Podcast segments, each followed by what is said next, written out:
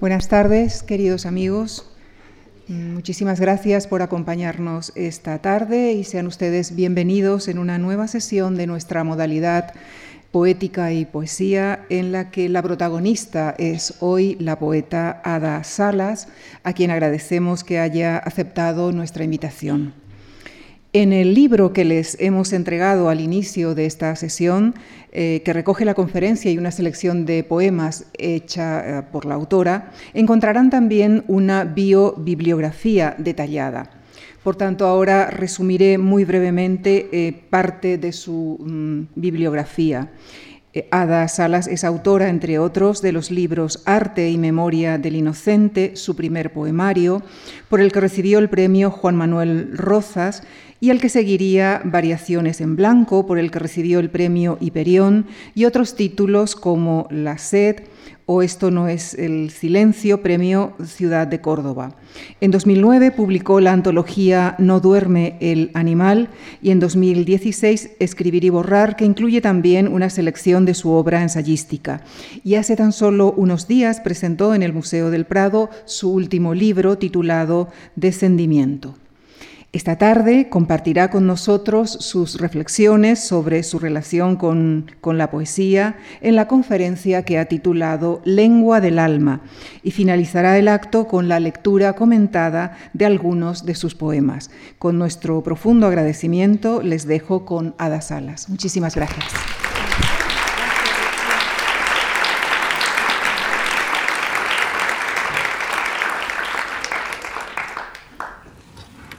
Buenas tardes. Eh, buenas tardes a todos. Es un inmenso placer para mí estar aquí. Es un grandísimo honor, por supuesto, estar en este, bueno, lo que para mí es un Sancta Santorum de, pues, del arte y de la cultura, que me ha brindado tantas exposiciones y horas de concierto y de de conciertos y de conferencias y de saber. Y me impresiona un poquito estar ahora de este lado, pero estoy muy feliz. Muchísimas gracias a la Fundación por la invitación y por dar un lugar a la poesía entre las grandes artes, que al fin y al cabo es el que le corresponde, por supuesto. Eh, muchas gracias en, las personas de su director, Javier Gomá, de Lucía Franco, y gracias también a Sergio Cabrerizo y a Carmen Monsalve, que me han ayudado a llevar a buen puerto pues, todas las cuestiones en fin, organizativas y, por supuesto, el libro y la corrección de pruebas, que, que como ven, ha quedado maravilloso. Mm, me enorgullece también eh, formar parte de este ciclo de poetas, eh, mm, de muchos de los cuales he aprendido pues, buena parte de lo poco que yo pueda saber. Así que gracias y por supuesto me emociona estar hoy aquí al lado de las obras pues, de gentecilla como Klee, como Morandi, como Picasso, como como Joseph Albers, como en esa exposición maravillosa que tenemos al lado. Bien, em, empezaré haciendo una exposición de mi poética, aunque esto es un poquito, digamos, extraño, peliagudo, etc., porque las poéticas nunca son cerradas, evolucionan, mm, por fortuna, y son movedizas. Entonces, lo que sí voy a hacer es eh, esto exactamente. El título es eh, Lengua del alma y se subtitula Esbozo de una poética imposible y desesperada. Luego ya les eh, veremos por qué, por qué este, porque este paréntesis? Bueno, esbozo porque una poética em, no puede para mí ser un discurso lineal, sino más bien fragmentario y, en cambio es, es una cosa que está en marcha y que está viva. Imposible porque es muy difícil de hacer, ya veremos también por qué, y desesperada pero teniendo en cuenta que para mí la desesperación nunca es algo eh, negativo, sino todo lo contrario. Yo creo que, que la desesperación es un buen motor para, para hacer cosas, por lo menos en mi caso es el que me hace escribir.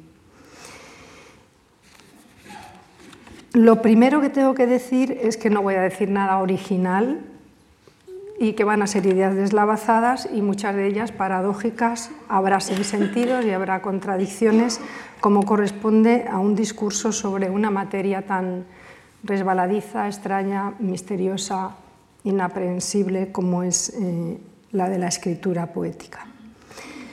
Tengo que compartir con ustedes para empezar eh, una serie de sensaciones que espero que esta vez no, no vayan muy lejos. Siempre que tengo que hablar de qué es para mí la poesía, me ocurre que empiezo a temblar. No solo porque esté más o menos nerviosa, sino porque empiezo a sentir frío. De hecho, vengo muy abrigada porque eh, a menudo ese temblor me hace como, como empiezo a tiritar, a tener frío. Siempre me he preguntado por qué me pasa eso no me pasa tanto cuando leo los poemas, pero sí cuando tengo que exponer o explicar, incluso aunque sea una sola persona, qué es lo que yo creo que me traigo entre manos cuando me meto en la harina esta de la, de la escritura. Pienso que uno siente frío cuando se siente desprotegido de alguna manera. Pero ¿por qué me siento desprotegida al hablar de poesía? A esa desprotección se une una sensación como de sentirme violenta, violenta en el sentido de sentir una vergüenza o un pudor muy, muy de raíz, un pudor muy profundo. Frío, indefensión, desnudez, desnuda, desnudada, inerme. ¿Por qué? Pues creo que se debe ni más ni menos a que eso de lo que tengo que hablar está en la médula, es decir, en el centro del ser, quizá en aquello que no puede compartirse, entre otras cosas, porque es posible que no se pueda acceder a ese centro.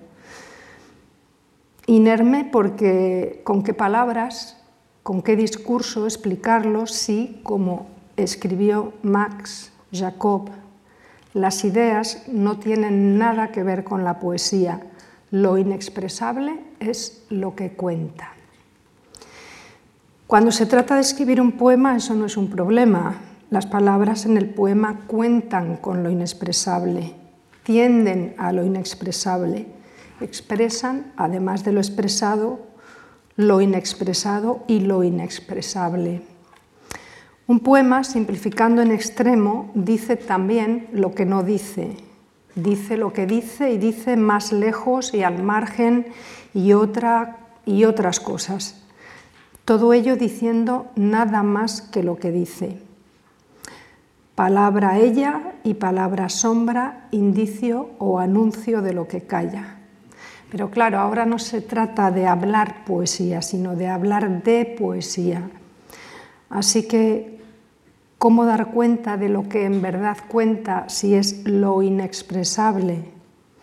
Y me vienen los versos de Aldana en su maravillosa epístola moral, perdón, epístola a Arias Montano, en la que se refiere, intenta dar cuenta de, bueno, de lo que es en realidad una experiencia mística, porque ese texto es uno de los grandes textos de nuestra mística y dice exactamente que en tal lugar la lengua más despierta es de natura, error y balbucencia. Balbucencia, balbuceo, la poesía como balbuceo, Paul Celan ha escrito mucho sobre esto. La cuestión es cómo dar forma en un discurso racional a algo que no lo es, es decir, algo que, como he dicho antes, es fragmentario, inaprehensible, inexpresable, algo en lo que lo inexpresable es lo que importa, pero además es ello, lo inexpresable, lo que toma las riendas, es decir, lo que cuenta, lo que habla en el poema. Y hay también una cuestión mm, de ubicación, porque uno cuando escribe se sitúa como en otro lugar y en otro tiempo. Es decir, se escribe en otro lado y al volver perdemos el don del lenguaje del más allá que tiene la poesía. Y cómo hablar con este lenguaje, el de más acá, de aquel, el de más allá. Lo cierto es que cualquier explicación mentirá en el sentido en el que miente toda aproximación porque es como si las palabras cambiaran de naturaleza cuando se trata de explicar qué es poesía y o cuando se trata de escribirla. ¿Lo hacen? ¿Cambian de naturaleza las palabras? Lo cierto es que lo hacen, como si en un poema fueran otra cosa, una cosa extranjera, como si se cargaran de una electricidad de la que carecen cuando hablamos en, el uso corriente, en nuestro uso habitual del lenguaje. Y sí, es así, dejan de correr, se detienen, se convierten en algo que irradia sentidos, sentidos, y no me estoy refiriendo a una mera cuestión semántica en absoluto. ¿eh? Eh, Visitamos brevemente la exposición de, Rogelio López Cuenca que hay ahora en el Reina Sofía y que es una maravilla.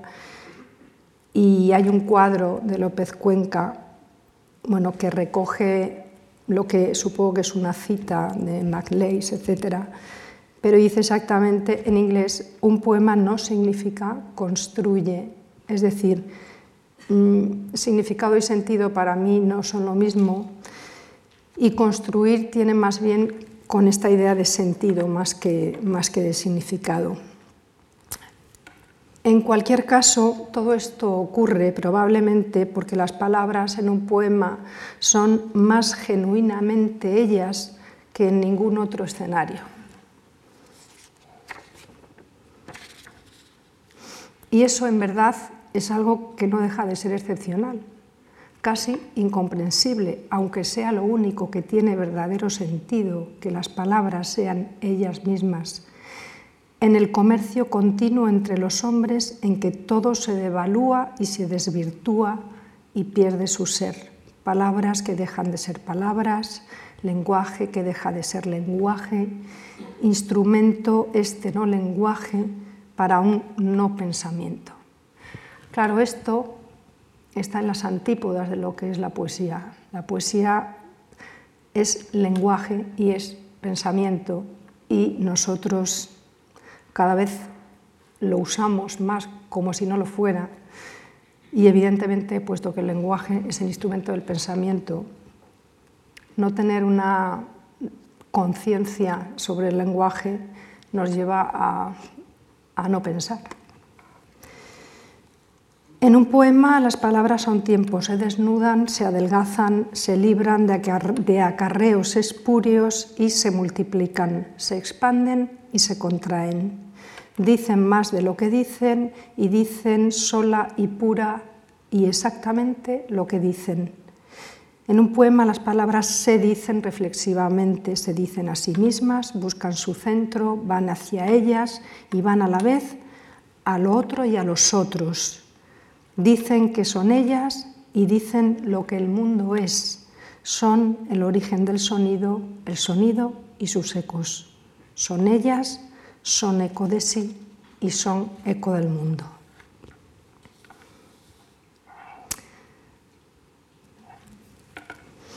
¿Palabra ensimismada? No. Palabra que es y siendo multiplica y se multiplica, ante la que uno está solo ante la que uno no está solo. Y las dos cosas se dan a la vez.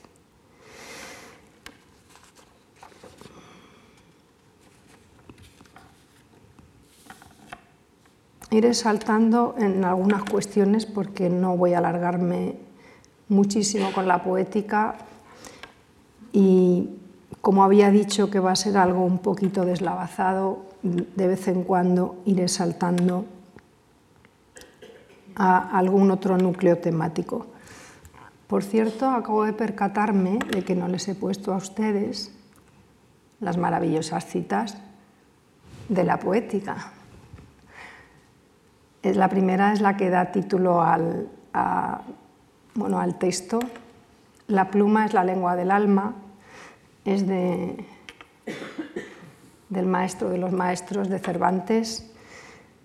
La dice Don Quijote, se la dice al caballero del verde gabán en esa plática maravillosa que tienen cuando se dirigen a, su casa, van a ser alojados allí y el caballero le dice que está muy atribulado porque su hijo ha dado en hacerse poeta, desgracia donde las haya.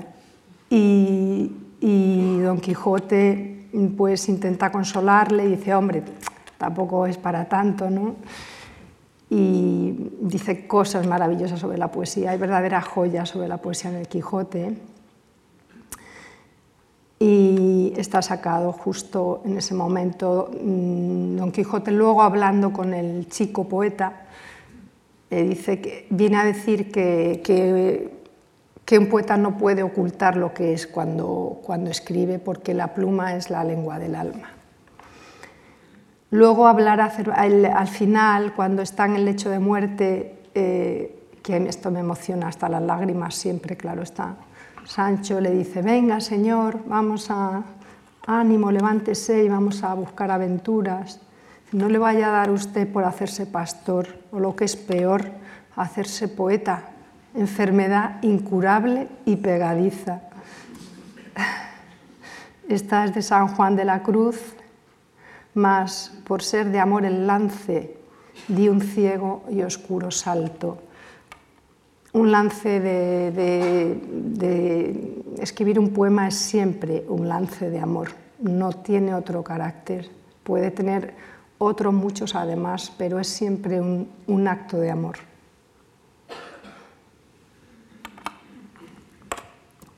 Y la otra es de Fray Luis, mis clásicos no, no estoy perdida sin ellos, donde Fray Luis explica ¿Por qué se dedica a escribir poesía? Que lo consideraba supuestamente una cosa menor y dice, más por inclinación de mi estrella que por juicio o voluntad. Pues en eso coincido también con el gran Fray Luis. Voy a dejarlas aquí.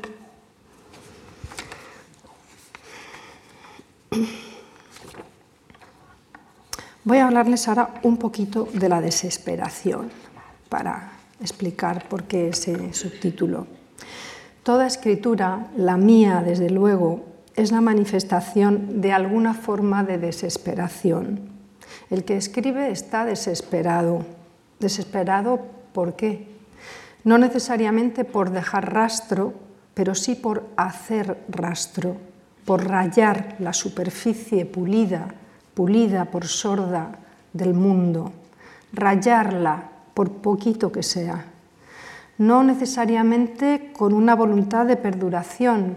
Yo creo que tener eso en la cabeza es una forma de delirio, pero sí de acción, acción en y por el pensamiento y el sentimiento, acción en y por y con el lenguaje, acción por tanto en lo más humano. Por eso pienso que toda poesía que lo sea de verdad es política, la poesía nace del hambre de ser y estar, de ser y estar vivo. En ese sentido, escribir es luchar contra la muerte, o si eso fuera lo mismo, luchar por no estar muerto. Antonio Gamoneda afirma, se lo he oído decir varias veces, escribo porque sé que me voy a morir. Esa afirmación puede leerse también como escribo porque quiero vivir no necesariamente de nuevo vivir más tiempo, sino lo que se teme quizá es un vivir sin vivir, un ser sin ser. La voluntad de creación, la voluntad de arte como un modo de intervención, de ser en el mundo. Anoche releía eh, prólogo de Bradbury a El hombre ilustrado, que es un prólogo maravilloso, y él comenta una conversación que había tenido eh, en la brasserie, en el, café eh, en París, con el camarero que siempre le sirve y le decía, bueno, ¿qué vida haces tú? Y dice, uy, yo trabajo 12 o 13 horas y luego me voy a bailar toda la noche y me acuesto a las 5 o las 6 de la mañana, duermo 3 o 4 horas, me levanto, vuelvo a trabajar y le pregunta a Bradbury, ¿y cómo puede soportar dormir tan poco? Y contesta el camarero, dormir es estar muerto, así que yo bailo, bailo, bailo para no estar muerto. ¿Y usted qué hace para estar vivo? le pregunta a Bradbury. Y él dice, ah, pues yo por la noche escribo, escribo, escribo. Y el diálogo es maravilloso. Y le contesta el camarero, pues es usted muy joven. 73 eh, años tiene Bradbury en el momento en el que firma ese prólogo. Antonio Gamoneda es un hombre muy joven, por supuesto, y él eh, explica después Bradbury que sí, que él escribe para, para no estar muerto. El lenguaje, paso ahora un poquito a otra cosa, el lenguaje en un poema está diciendo también para quien escribe, esto es milagro, porque siempre está a punto de desaparecer. Es una pompa de jabón, machado, como no un espejismo que es preciso retener para dejar memoria de que ocurrió con la inconsistencia de un sueño y dejar constancia de que se dio esa asociación fortuita de palabras joya que no se sabe de dónde llega. Tengo que citar a San Juan de la Cruz cuando, hablando de la gracia, dice, su origen no lo sé, pues no le tiene, mas sé que todo origen de ella viene. Tampoco se sabe nunca exactamente de dónde viene un poema. Y además ese poema, ese milagro, no volverá a repetirse. El poema es lo único que el poeta puede alegar como testimonio de que en un momento, un momento sin tiempo, ese algo pasó en o y por él, por su mente, por su cuerpo, en el nido extraño y desconocido de su ser, en la madriguera de su lenguaje. Estos son unos versos de un libro mío, Limbo y otros poemas, que dicen una como insaciable madriguera. Cada poema es único, no intercambiable, responde a un impulso singular y no volverá a repetirse. Escribir es fijarlo, como en una fotografía fijamos el instante, dejarlo ser en algo que no es solo sueño. Para mí, uno de los momentos epifánicos de la historia de la literatura, de la poesía en español, es eh, ese momento en el que Machado, en el celebérrimo poema A un olmo seco, dice, Olmo, quiero anotar en mi cartera la gracia de tu rama verdecida. Todo el texto es lo que es, pero ¿qué sería ese texto y qué sería la historia de la poesía sin esos dos versos? Es decir, eh, cualquiera podemos, mm, nos puede llamar, bueno, no a todos, ¿eh? Para un poeta primero tiene que ser alguien que se fija, muy observador. Entonces ve, Machado ve esas ramitas verdes en el, en el olmo muerto, bueno, ramitas, ni siquiera ramitas, unas hojitas verdes, dice, ¿no? repara en ellas, escribe ese poemazo impresionante, pero saca su cartera y lo escribe, es decir, todas las impresiones no existirían como textos si no se hace un texto de ello. Y Machado hace constar en su poema, quiero anotar en mi cartera la gracia de tu rama verdecida. Esa anotación es ese poema. Y es esa anotación la que salva del tiempo, de la muerte y la que nos regala ese milagro que es ese poema. El poema escrito dice, además de lo que dice, que es la salvación de algo que ha estado a punto de no existir, que salva del tiempo y su constante juego de desapariciones lo que brilla y fulgura en el presente. Leerlo reproduce la sensación que tiene el autor de que el texto está yéndose. Y ahora en el texto yo desarrollo algo en lo que no voy a entrar porque hablo de una imagen que yo asocio mucho a la lectura de un poema, que es eh, la imagen de un fuego artificial abriéndose en un cielo negro estrellado. Es como, tiene que ver algo con algo que fulgura eh, y que sucede en el tiempo, porque todo poema, bueno, todo lenguaje, como Sosir nos enseñó, es lineal, está ligado al tiempo y esa sensación de apertura, de expansión, cuando yo tengo al escuchar un poema de, pues de tantos poetas a los que escucho y que me fascinan, o, cuando leo eh, esa imagen, que es una imagen que para mí es mágica desde mi infancia, desde las ferias en, en Cáceres, cuando bajábamos a ver los fuegos a la Plaza Mayor, para mí tiene mucho que ver con el poema esa apertura, esa luz que se abre, se expande, ofrece y luego desaparece, pero queda un resplandor y sobre todo todo poema, mm, todo gran poema, por lo menos en mí, me deja siempre las ganas de volver a leerlo, volver a ver abrirse ese fuego en el cielo. Algo se abre, esa sensación. Exactamente esa es la que busco al escribir. Vuelvo a citar a Max Jacob. Pero la verdadera invención proviene de una conflagración de pensamientos o de sentimientos. El sonido, la visión de esa conflagración, el estallido de esa pólvora que no sabía que estaba ahí, entonces esa expansión, ese despliegue en el cielo negro, entonces el olor de la pólvora, entonces algo se ha removido, entonces el poema y su O. Estos son unos versos también de Limbo que dicen, en el borde del cráter alguien canta y su canto remueve la pólvora. Pero ¿qué estalla en un poema?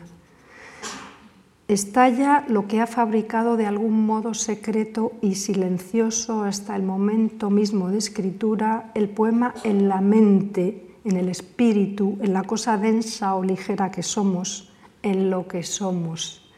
Y ahora cito a Dante en el infierno, dice, o oh mente que escribesti ciò che vidi. La mente lo escribe, secretamente y eso aflora en el momento de la escritura, pero previamente hay un trabajo inconsciente, secreto. La mente trabaja sotoboche, imperceptiblemente en el tiempo. El que escribe no sabe que el poema, ni incluso a veces la experiencia que late o subyace o a la que remite el poema, estaba ahí, hasta que eso es dicho, se hace poema la levadura está haciendo su oficio sin que nos percatemos de ello. Un pan está cociéndose en el horno.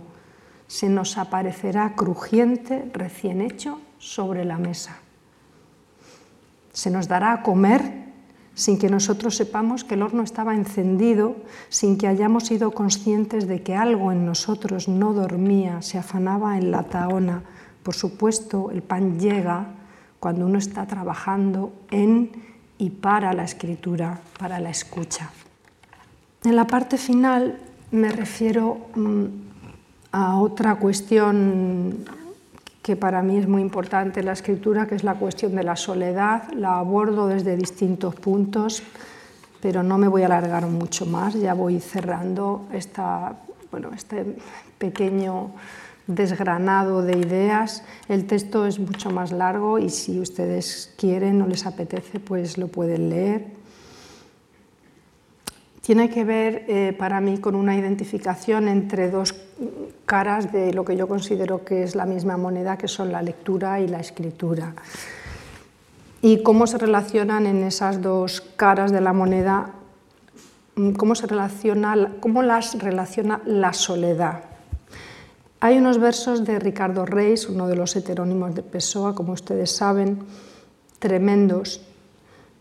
Sería muy largo entrar en este análisis y no lo voy a hacer, pero dicen así, estás solo, nadie lo sabe. Evidentemente la primera parte no tiene nada de terrible, estás solo. ¿Cuántas veces hemos leído eso? Aunque es más frecuente leer estoy solo, no estás solo, segunda persona. La segunda parte ese nadie lo sabe, seguramente sea lo que haga de la soledad la verdadera soledad. Estar solo no es un problema. Quizá el problema es que nadie sepa que estás solo, ¿no? Quizá esa sea la, la auténtica y única soledad. Bien, yo creo que en parte escribir es tender a que otro sepa de tu soledad. Y quizá algo muy parecido sea leer el lector encuentra en el texto, no conscientemente, a una soledad otra que contempla la suya, que la acompaña. A mí me fascinan los cuadros de lectores, no sé si a ustedes les ocurre lo mismo, estos retratos de eh, personas leyendo a los que no se les ve el rostro, sino son cuadros sobre una actitud, la actitud de ensimismamiento en la lectura, de abismamiento en un libro. Para mí es una especie de misa nabim de la soledad, la soledad, de, la soledad del, lector, eh, el diálogo con la soledad de lo que está leyendo, eh, la soledad del modelo frente al pintor e incluso otra, en otra visión más, el cuadro como reflejo de la soledad del que lo ve bien. Leer entonces como una de las más humanas posibilidades de compañía y quizá esa compañía, ese lazo se da, bueno, yo sé que se da en los dos sentidos, lo sé como, por mi experiencia como lectora. El lector siente, no importa que sea una ilusión, es parte del juego, que en el texto, en el poema, y por lo tanto en su vida alguien lo acompaña. Otro que es como él, que también es él, es otro como él y le habla también de alguno de los otros que también lo habitan. Una compañía, un lazo, espejo de espejos, escritura, lectura. Y cierro ya con un párrafo final que dice, llevo días trabajando en este texto. Esta noche me desperté con una frase, como dirían mis alumnos de mi instituto, que siempre dicen, todos son frases para ellos, me encanta. Me despertó esta frase, escribo para ser. Creo que fue la secuencia misma de palabras la que me despertó de tal modo estaba presente en mí. Al levantarme busqué y abrí al azar mi ejemplar de las 24 categorías de la poesía de Sicongtu, ese extraño tratado traducido por la poeta y sinóloga Pilar González España. El libro debí de leerlo hace unos tres años. Tengo una pésima memoria y no es posible que recordara, conscientemente al menos, nada concreto de su lectura sin acudir al libro. Se abrió por el preludio a la categoría 23. Las últimas líneas del mismo, subrayadas con lápiz y entre admiraciones, decían lo siguiente. Escribir es simplemente ser, buscar una razón a la existencia. Así, la soledad no es posible. Así, queridos lectores, la soledad no es posible.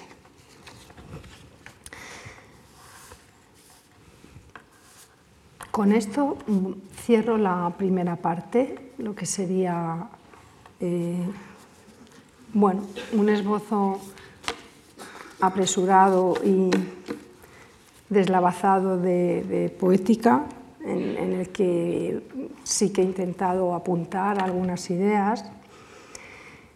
Y pasamos a, si les parece bien a ustedes, a hacer una, una pequeña lectura, una selección de poemas que yo voy a hacer con mucho gusto y con mucha emoción.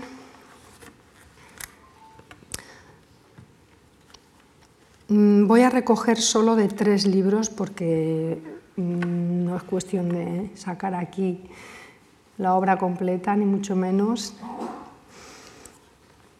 Y voy a empezar, pues los van a ser, me voy a centrar en los tres últimos libros. Este no, porque va a ser este. Voy a leer algunos poemas de Limbo y otros poemas.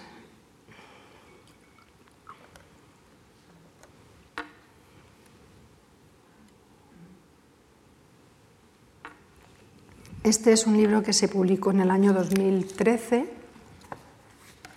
en la editorial Pretextos.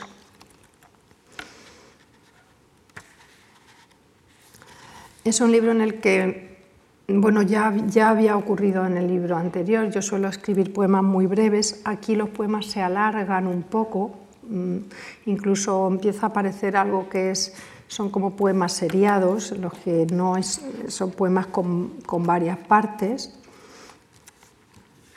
Mi poesía es bastante abstracta, por no decir completamente.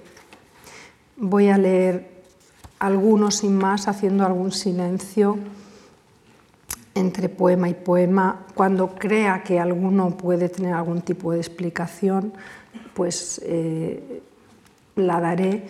Pero en general he elegido de este libro poemas que para mí tienen que ver con la escritura, puesto que esta sesión se dedica también a la poética.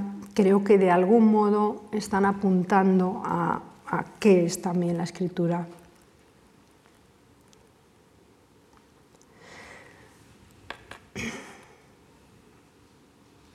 La línea o cicatriz, una frontera, una distancia entre lo que un ojo ve y otro imagina, aquello, lo que está del otro lado, siempre al otro lado. Y ahora una grieta entre tú misma y tú, un pensamiento, un corazón estrábicos como aquel doble azul que atormentó a tu hermana.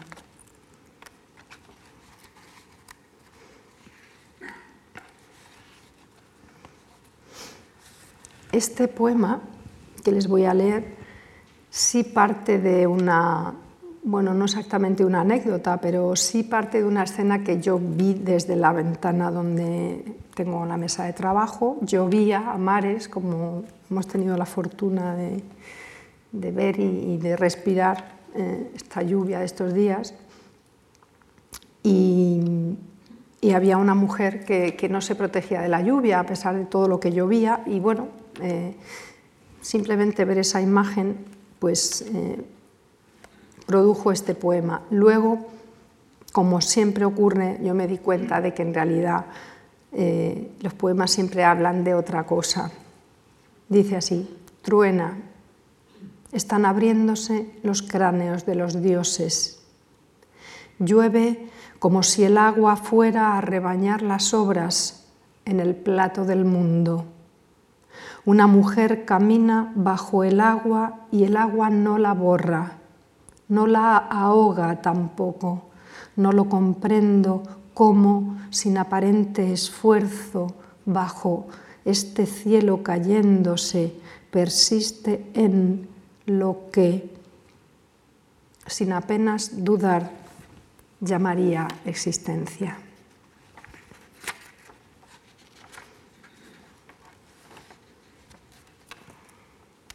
Este es un poema breve que lleva una cita de Marina Svietaeva, o no sé muy bien cómo se pronuncia, nuestra inmensa poeta rusa que dice, lo que Eva conoció por el árbol y silenció, que yo no soy sino un animal herido en el vientre. Lo que dice Marina, la propensión al hueco, la secreción de un vacío, una como insaciable madriguera, la soledad, el muro en que viene a parar todo lenguaje.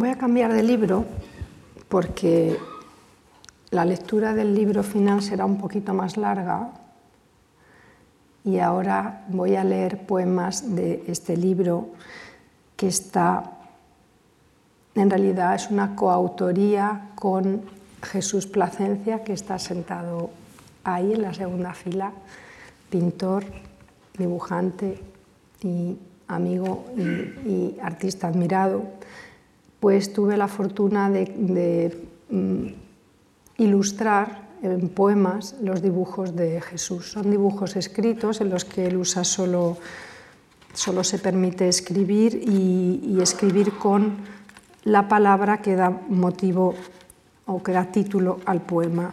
Les voy a leer de estos diez mandamientos, les voy a leer aprender, no, callar y obrar. Sí, callar y obrar, que es el que se corresponde con este dibujito que está aquí, que por supuesto es mucho más grande en el original.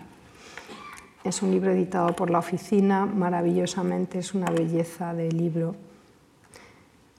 y fue un honor poder poner palabras a los dibujos de Jesús.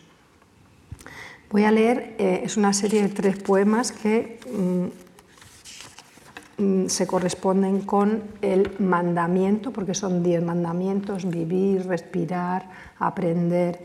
Este es callar y obrar, que al parecer estaba en un retrato de San Juan de la Cruz, ¿eh? en el monasterio de Baeza, como un principio carmelita, callar y obrar. La primera parte es una naturaleza muerta, un bodegón, género pictórico que me fascina, eh, sobre un membrillo que me habían regalado y que estaba en la mesa de mi cocina. Y como saben ustedes, los membrillos tardan mucho en madurar y me acompañó mucho tiempo.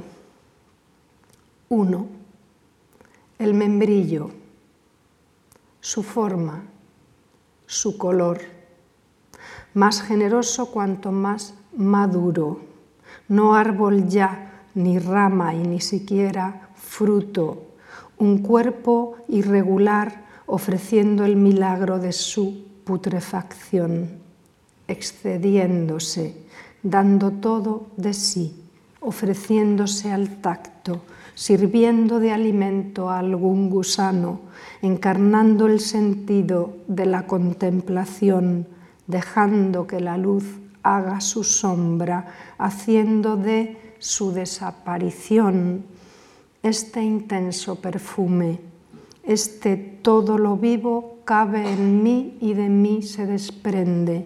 Este me basta con estar encima de esta mesa. 2.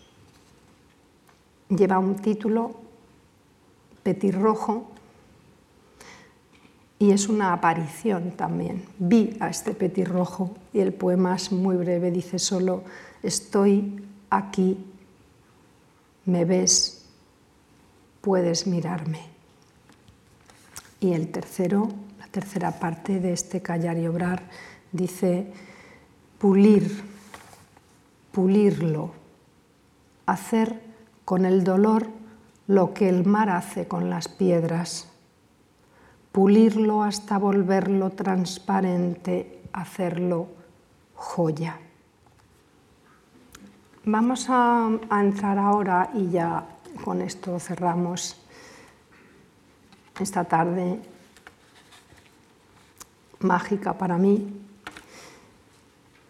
Cerramos con una lectura de Descendimiento, que es un libro que ha salido hace poco, es un libro, bueno, uno siempre se siente más cercano, yo creo, a lo último que ha escrito y yo pues estoy todavía aquí, estoy todavía en este libro. Se presentó hace unos días en el Museo del Prado.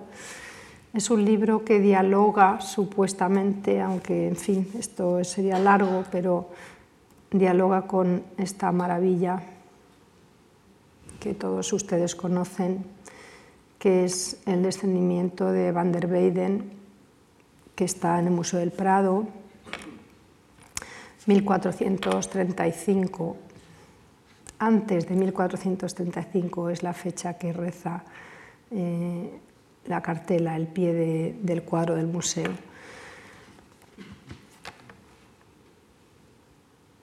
Mm, voy a leer, como algunos de ustedes me consta que estuvieron en el Prado, pues no voy a repetir esa lectura, voy a leer la segunda parte del libro. El libro tiene una primera parte, son poemas, eh, es una especie de continuum.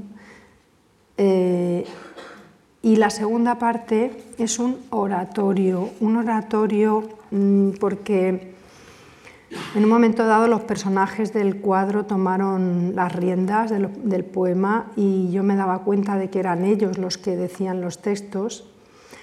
Eh, la escritura coincidió con una fase de escucha de oratorios barrocos que, pues, que me han fascinado siempre y que yo sentía que me acompañaban en el proceso y de alguna manera una serie de textos acabaron por constituirse en lo que sería el texto, el libreto de un oratorio, de un posible oratorio musical, cuya música yo de algún modo escuchaba mientras escribía y bueno, si algún compositor recae o cae en este texto y, y le da vida en partitura, pues maravilloso.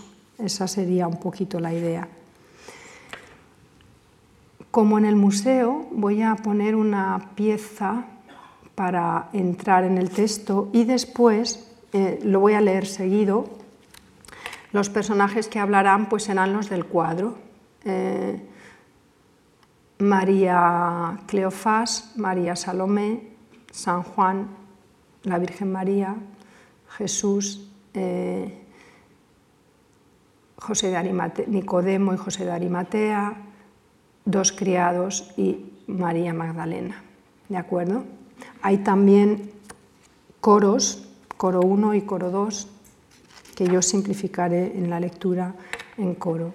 Y para entrar en el libro, si les parece, luego la lectura será de 10 minutos o 12 seguida, simplemente diré el nombre del personaje que, dice el poema, vamos a escuchar una pieza musical que es del primer oratorio constituido como tal, que luego sería el modelo de los de, pues de, los de Bach, Händel, etc., que es el, bueno, ya digamos que descompone el texto bíblico en, coral, coro y arias de los personajes y narrador incluso es de la Brockes Passion de Kaiser de 1712.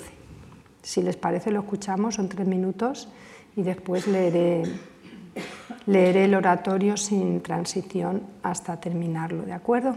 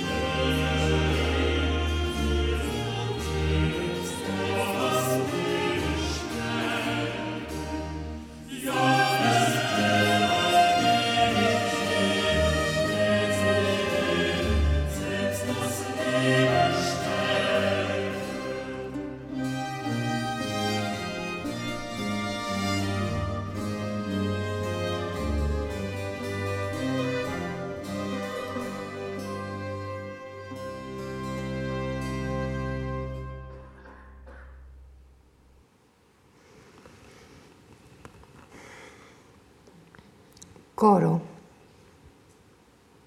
Llegaos hasta aquí, de donde mana. Una brecha se ha abierto en un campo de cal. Ahora os contaré de la ceniza, de lo que ha fermentado en la sombra. Ahora lloraré, auxiliadme en el llanto. Coral. No repares en qué parecen esas bocas, ni siquiera en lo que tú piensas que articulan. Entra hasta su estómago, deja que te digieran, hazte carne en su carne, sé lo que quieren decir. Nicodemo. Hombre hijo de Dios, ¿por qué quieres enterrarte en el barro? ¿Qué imán te lleva hacia la tierra? Responde que hay de noble en la soledad, que hay de sagrado en el sufrimiento, que de hermoso en la muerte. Coro. Oh, todo esto no es más que miseria.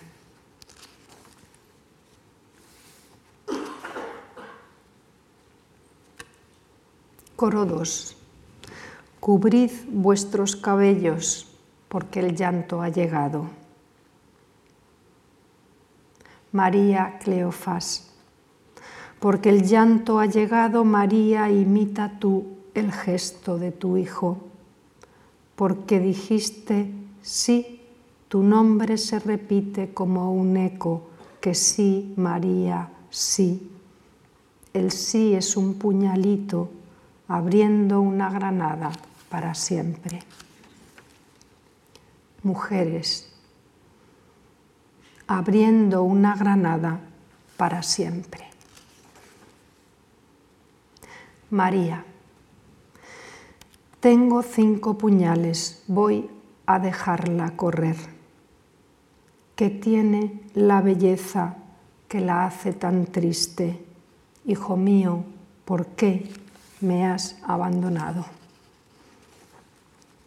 Jesús, tu llanto no me moja, tus caricias no me tocan.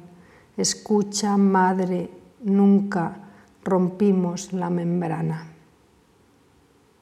Mujeres, ellos han ingerido un veneno, el que une a la madre y al hijo al negro de la tierra con el rojo de la noche, un hilo delgadísimo de luz, una cosa tan frágil.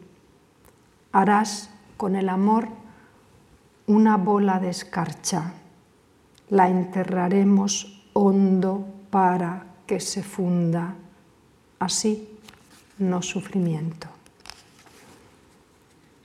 Coro 1. ¿Qué cuerpo toca un cuerpo cuando toca otro cuerpo? Coro 2. ¿Qué puede realmente unir dos corazones? Juan. un cuerpo que tropieza, un cuerpo en permanente caída, un cuerpo a punto de resbalar hacia el barro.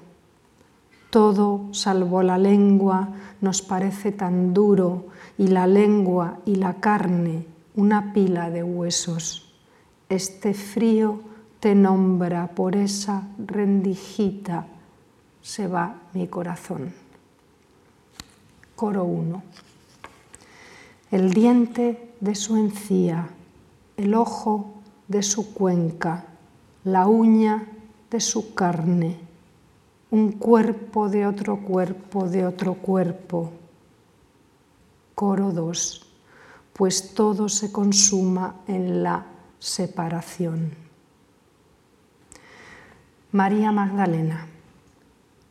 Estrechar ese cuerpo entrarle en las entrañas, comerme como un fruto su tierno corazón. Déjame que me beba esa sangre, los despojos al menos. Déjame que desmienta lo que el tiempo me dice, nada sobrevive a la muerte y aún menos que nada lo que has llamado amor. Criado y con esta lengüita yo voy a limpiar esa sangre. Con esta lengüecita pasará sobre ti y aunque fueras el filo de un cuchillo, entrará en esa herida. José de Arimatea. Nicodemo ha traído un perfume de nardos, zafiros y rubíes perlas, el amor como aceite. ¿Qué dicen esas lágrimas? Un bálsamo que anega los pulmones, un aire que no deja respirar. Coral. También existe eso. Me refiero a lo que no se puede nombrar. No te puedo decir, quiero solo romper esto que nos separa. Jesús, así me siento yo. Mi cabeza es un nido taladrado de espinas, mi cuerpo un animal golpeado en la nuca.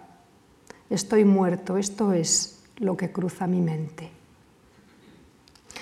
María Salomé, un cuerpo que no puede sostenerse, un útero que dice cuánto tiempo se puede vivir en el dolor, esos brazos tronchados, esas piernas quebradas. ¿Quién detuvo la danza? Agua para la sed. Coro 1. ¿Qué puede hacer de nuevo que chirríe esa noria? Coro 2. ¿Qué puede hacer que vuelvas? movimiento. Jesús, lo que está y lo que no. Vine a daros la gloria, rozando entre la miel, la lengua, el grano de la cíbar. Escucha algo, me dice, nada volverá a levantarse. María Cleofás, una sangre ya seca Amor movió esos labios. ¿Puede el brillo de un cadáver iluminar la noche? Jesús, desabrocha el corpiño. La fuente que buscáis mana de vuestro pecho. Magdalena, Marías, no lloréis más al hombre, para sangre la vuestra mujeres y Jesús. Mi vulva es una llaga, mi llaga es una boca. Lo que fluye de mí viene desde la sombra. Mi llaga es una vulva, mi vulva es una boca. Coral. Entonces ella habló para decir, y luego como un hilito de esa seda envuelve, va envolviendo al sufrimiento y va paralizando una a una sus patas. Coro 1. Amar como se ama lo que ya se ha perdido. Coro 2. Rumiar como una hierba correosa la propia soledad.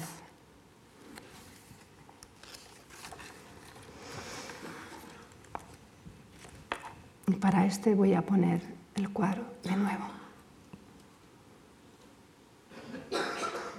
Es el penúltimo. Hablan todos y dice,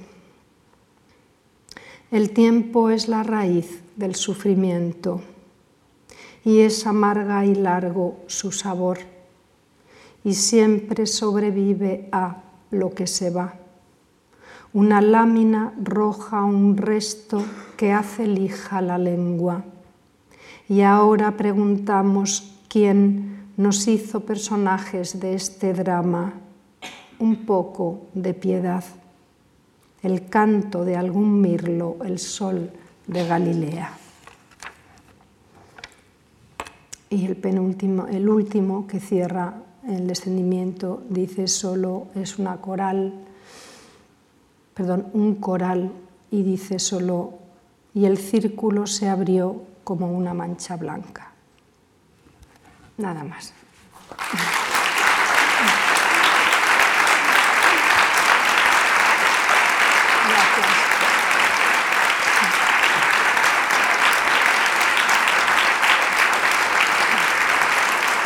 Muchas gracias.